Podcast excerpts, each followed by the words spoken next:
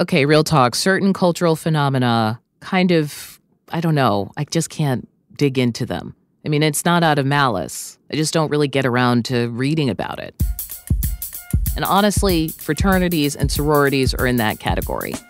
I went to a big state university that didn't really need Greek life to maintain its hard partying reputation. But like Barbie, Beyonce, and Taylor, RushTok is yet another feel good femme hit of the summer. It's here. It's here. My favorite time of year. It's Alabama Rush Week next week. The OOTDs are back. I'm so excited. There's a documentary on Max. It's called Bama Rush. Sorority recruitment's a game. You have to know how to play it because Greek life is everything at Alabama. That barely holds a candle to the drama and sheer volume of content generated by the sorority pledges themselves, with their daily updates of the process at the University of Alabama and other schools. Never mind the meta commentary by those who are obsessed with them. My name is Brandis. I'm your self appointed Bama Rush senior correspondent. Morgan didn't know the prices of brands. Bella Grace was wearing Lilly Pulitzer and knew what she was wearing. Hashtag Bama Rush has nearly 4 billion views to date on TikTok alone. I'm totally asking for a friend, but um, is there any way a 25 year old can go to Alabama and rush sorority there? I'm literally just wondering. Thank the TikTok gods because after much concern and deliberation, the Bama sorority girls are back for another rush season. Seasons. They talk about this like it's reality television. Although, in a way, I think it is, maybe. Anyway, how did so called RushTok become a content farm in the attention economy? Why is this happening just a few years after some schools were facing calls to reform or abolish Greek life entirely? What's changed? I'm Audie Cornish, and this is The Assignment. Try as I might to avoid it, Rush content has been everywhere, and no one is covering it more closely than writer Anne Helen Petersen. I followed her work for a long time at BuzzFeed News and now on her newsletter. It's called Culture Study. But she's got two relevant credentials for this story. She was in a sorority, and she has a PhD in our cultural obsession with celebrity. And I did not know that was a thing either. My dissertation was on the history of celebrity gossip. So, starting in 1910, going to 2010, like, how do we get from old school fan magazines to People Magazine and Entertainment Tonight to TMZ and Perez Hilton? So, we started just like with the basics of Rush. At a school like Alabama, you sign up several months before and you put together a resume, a video introducing yourself. You can imagine how stressful that is and figuring out what to wear, where to stand, all those sorts of things. So far, kind of like an audition, complete with letters of recommendation, as many as you can possibly get, preferably from the women who are in these same sororities. Then you get on campus for these meet and greets. And I think they often just have ice water tea. which is just ice water. We have to remember too that it's like 105 degrees, 110 degrees. Everyone's so hot and sweaty. A lot of strolling from mansion to mansion, trying to make the best impression on everyone you meet, because they're in effect judging whether they want to call you sister for life. I wouldn't even call it hanging out. It is like going to a small talk mixer, but there's no alcohol and everyone is wearing like high heels. It's very uncomfortable. You list the houses you want to go back to, but more importantly, the houses decide who they want to invite back. It's a process of recruitment, preference, and Darwinian social ranking until finally, one day you get a letter saying you have been accepted to the sorority of your dreams. Now, in the last three years, there's actually been a renewed interest in Greek life, especially at schools like the University of Arkansas, Auburn University, and Clemson University, and of course, the University of Alabama. Now, while some colleges have a larger share of student participation, few rival Bama's Greek life population in size. Anne Helen Petersen actually has a really interesting theory about why. You know, I really see this as a hunger for the quote unquote classic college experience. And I think that that means not just going to a school that has a football team, but a school with a national chan- championship football team. Not just going to a school with some semblance of Greek life, but a school that has the largest Greek life like participation in the country. Going from your room and Zooms and virtual classes yep. to everything in your face.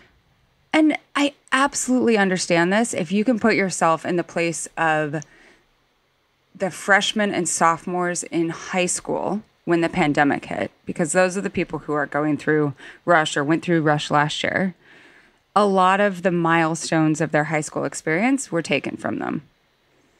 There was a lot of isolation. There was a lot of feeling of like these things that would have made me feel like I was growing up, like I was experiencing growing up, not there.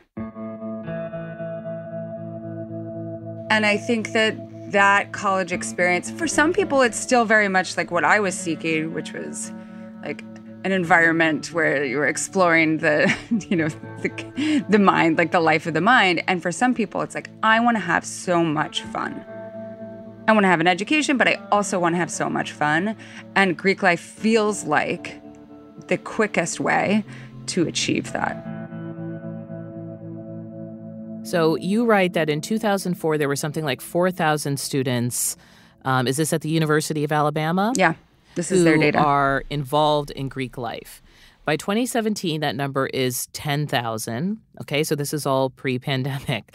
Last year, it's up to 12,000, and it makes up 36% of the student population.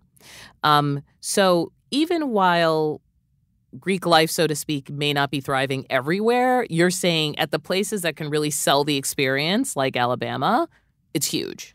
Yes. So, pandemic hits, you have a denial of experience. And then the other thing that you have, of course, is all of our virtual entertainments and, of course, the explosion of TikTok. Yeah. So, here's where we come to kind of the point of our conversation. Um, people going through the rush process at Alabama, let's say, but at other schools as well, they start providing a steady stream of content. I think the first thing we have to understand is that oh, these women didn't arrive at college and say, "Oh, now is the time when I want to start taping myself." Right. Now this is, is a generation time. that like they've been snapping, they've been Insta, they've been storying, they've been yep. Tumblrizing, whatever it is. So this is this is already lingua franca for their social activity. Yes, this sort of self documentation is not new. And they start doing what are called OOTDs, which is outfit of the day. And this is actually a concept that has been around on the internet for Exactly. YouTube unboxing videos yeah. and the get ready with me while I'm putting on my makeup. This yeah. is, yeah. But the thing that happened that I think was pretty remarkable, and this is if we can go back to remembering the summer of 2021, right? So people were still depending on COVID cautiousness and that sort of thing. There was still a feeling of being kind of cooped up, right? And tied to our phones and, and our devices and not having a lot of other entertainment sources. But these women were back at Rush at the University of Alabama and these TikToks were getting played for an audience that wasn't just their peers. And there were parts of this performance of, you know, they say, they describe their entire outfit, right? They say, like, my earrings are from here, my skirt is from here, my shoes are from here. They lift up their foot and show it. My top is gold hinge, my skirt is gold hinge, my shoes are golden goose. They lean in close to the camera to show all of the different parts of the jewelry. My necklace is David Yurman. These are E. Newton. David Yurman, David Yurman. Michelle. My earrings are Amazon, and then my rings are David Yurman, David Yurman, David Yurman, and then this is Dior. And they also, and this is key, they many of these women had pretty deep Southern accents. And so it felt like this performance of a different sort of like femininity, of young femininity. It felt remarkable during right. that time. And it's also one of the things that's sort of always been fun about social media, which is a peek into other worlds, so yeah. to speak. Yeah. What are the other kinds of videos? The second most popular kind is one that is created by the sorority. It is official sorority content. It is essentially an ad for the sorority. And it is usually a dance. Bring them out, bring them out, bring them out, bring them out. Not just uh, any dance. We're yes. talking 40 to 50 people fronted by usually dance team. And there are oftentimes people doing tumbling moves like backflips. So they are legit entertaining, right? And, you know, some of these are coordinated by women inside the house. They're doing the filming, they're doing the editing, they decide which dance we're going to do. But some houses hire outside producers to produce this content for them to make the editing incredibly slick, right? Because you're trying to communicate here's who we are as an institution. The other thing, this wasn't in the piece that I wrote, but they, all the houses during the week before Rush have what's called they have a work week and every day they have content hour which is when everyone's supposed to be at the house and like looking camera ready so that you can create content. And some of that are those videos and some of them are more like using audio from different TV shows, particularly the Kardashians. That's a huge one, especially this year. And then like making little skits or like That's amazing. So it's Yes. uh, Greek Life Content Farms. I've learned another thing Yes. in the course of this.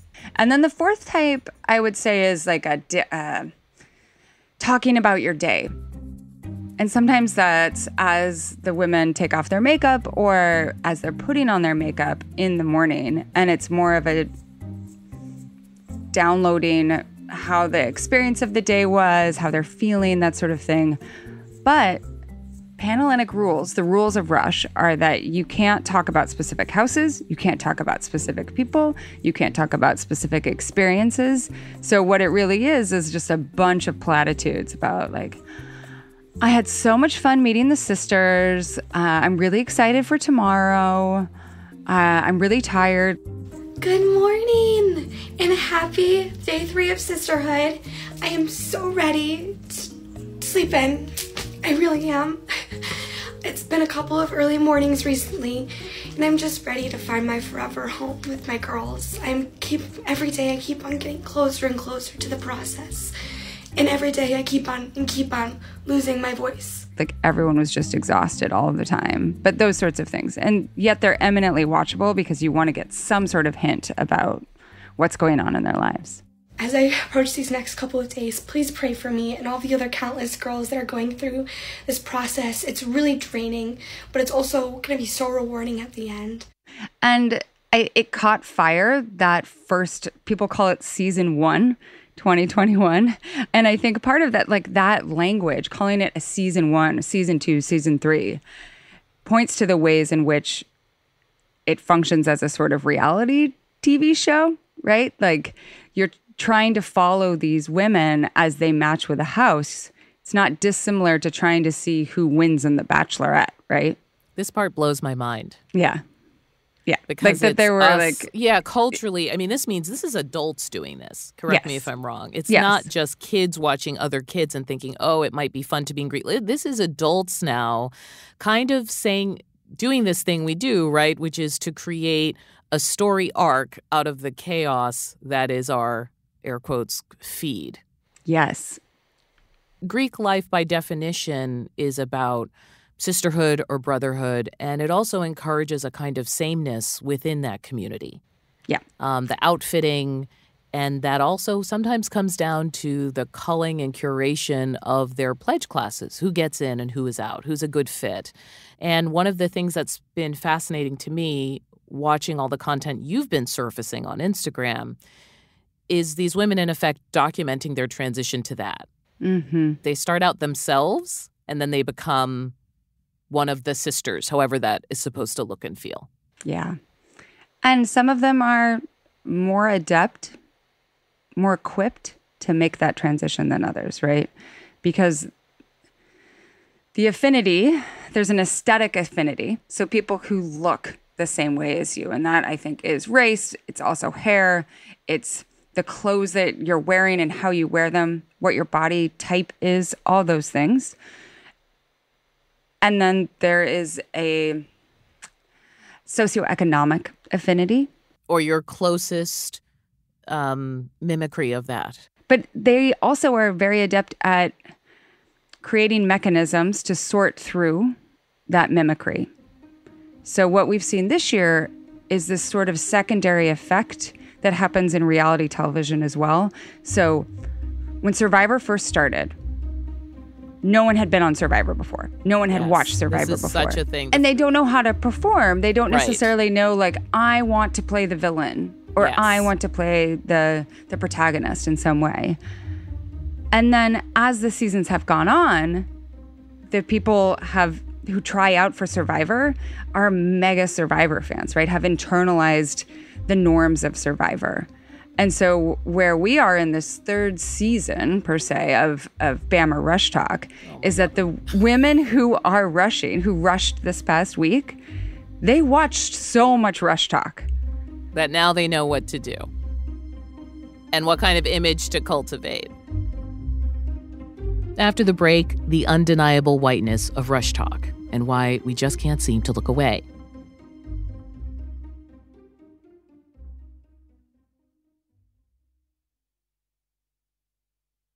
So, Anne Helen Petersen was in a sorority. That's where she met some of the people that she still calls her best friends. But her experience of Greek life at a small liberal arts college in the 90s was, shall we say, simpler. It was so informal. My best friend wore REI shorts and a climbing shirt to the first day of Rush. Like That's a we mood. were not, yeah. no bra either. Um, she got every house that she wanted to go to. this is the Pacific Northwest, so that's the femininity vibe. I was familiar with her essays about millennial burnout or Hollywood focus articles with titles like Jennifer Lawrence and the History of Cool Girls or 10 Long Years of Trying to Make Armie Hammer Happen. Honestly, I didn't totally get her obsession with RushTok until we dug in a bit. I get in these wormholes of things that are simultaneously beguiling and repulsive. But this one's Right? about you, right? Because you were in a sorority. Oh, yeah. Part of it is that, like, I loved being in a sorority. All of my best friends are from my sorority. Like, it was an incredibly important and loving and fun time. And I think some people have that experience in Greek life, some do not.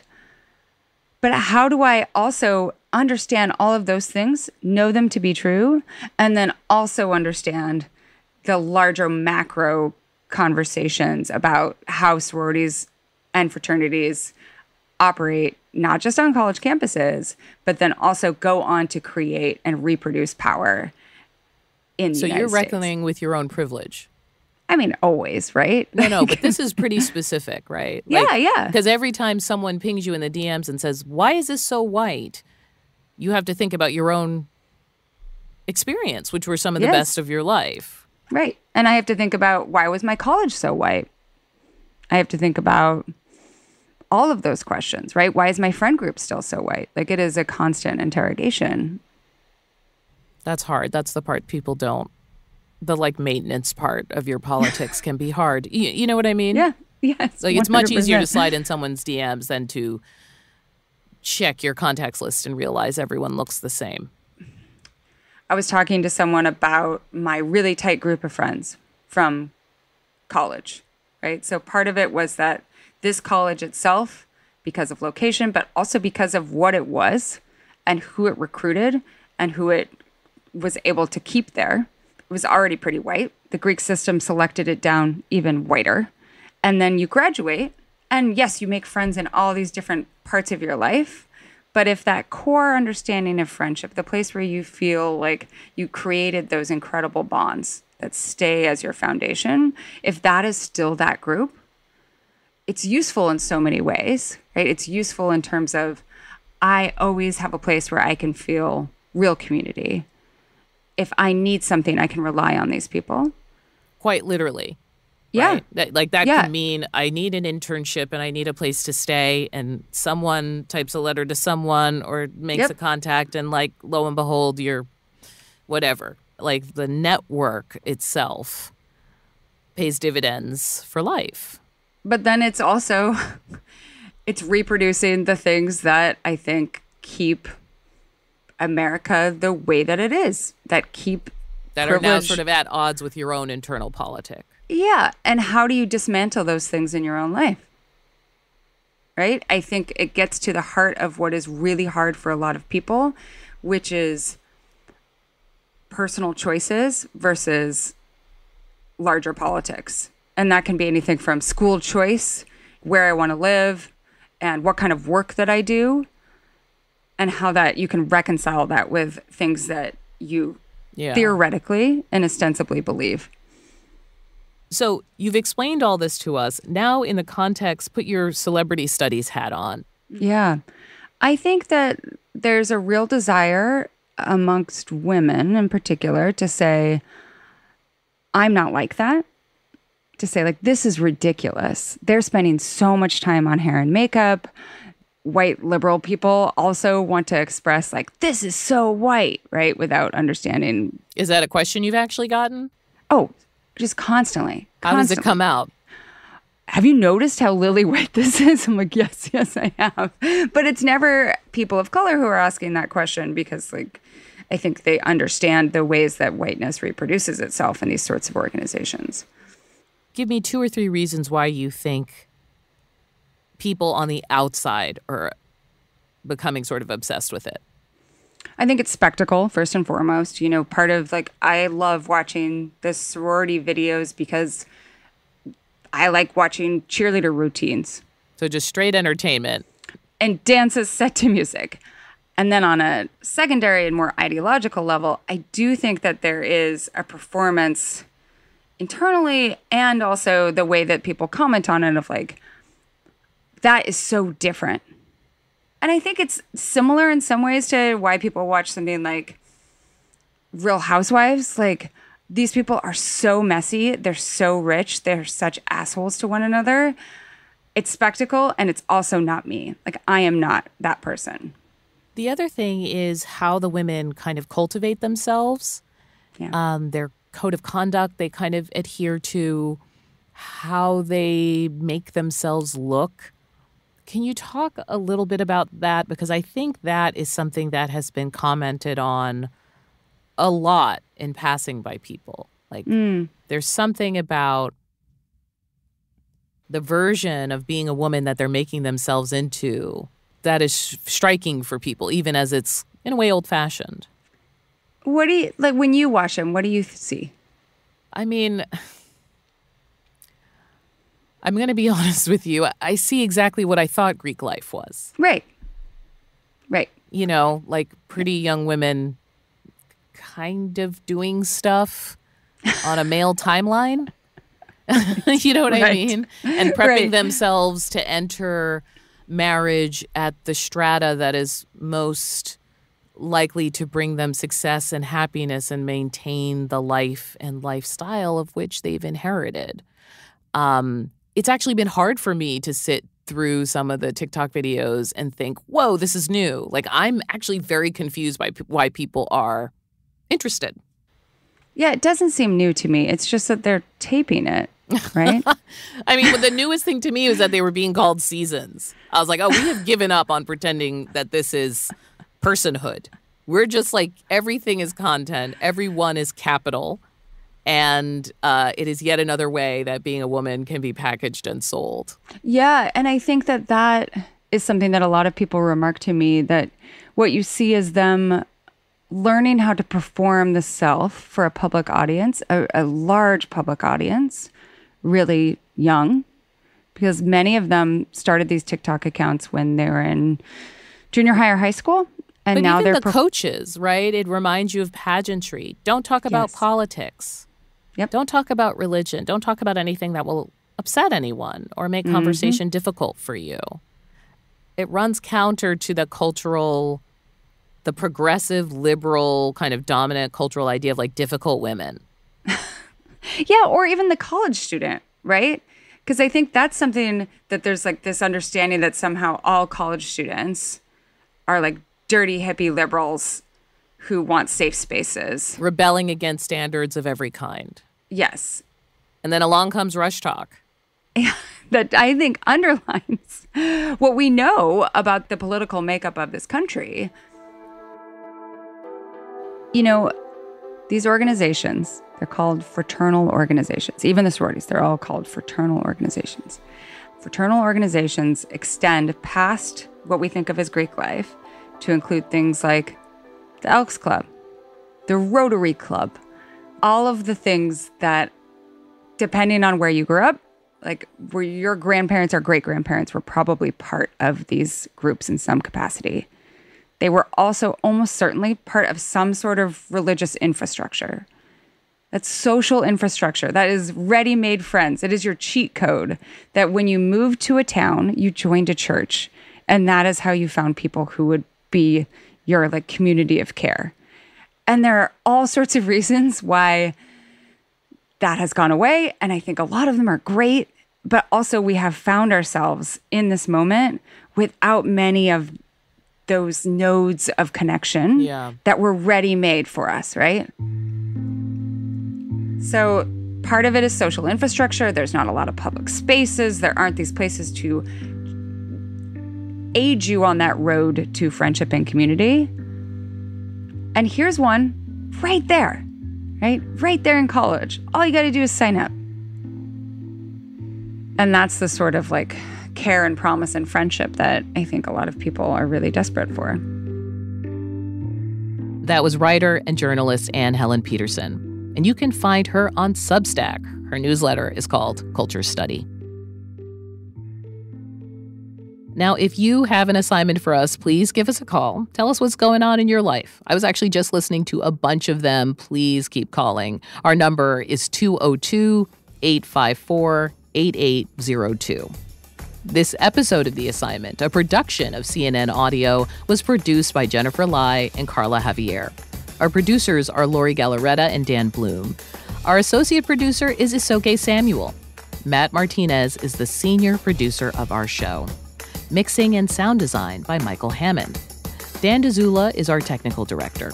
And we got extra help this week from Matt Dempsey. Matt, thanks so much. Our executive producer is Steve Lickteig. Special thanks, as always, to Katie Hinman. And I want to thank you for listening. I'm Audie Cornish.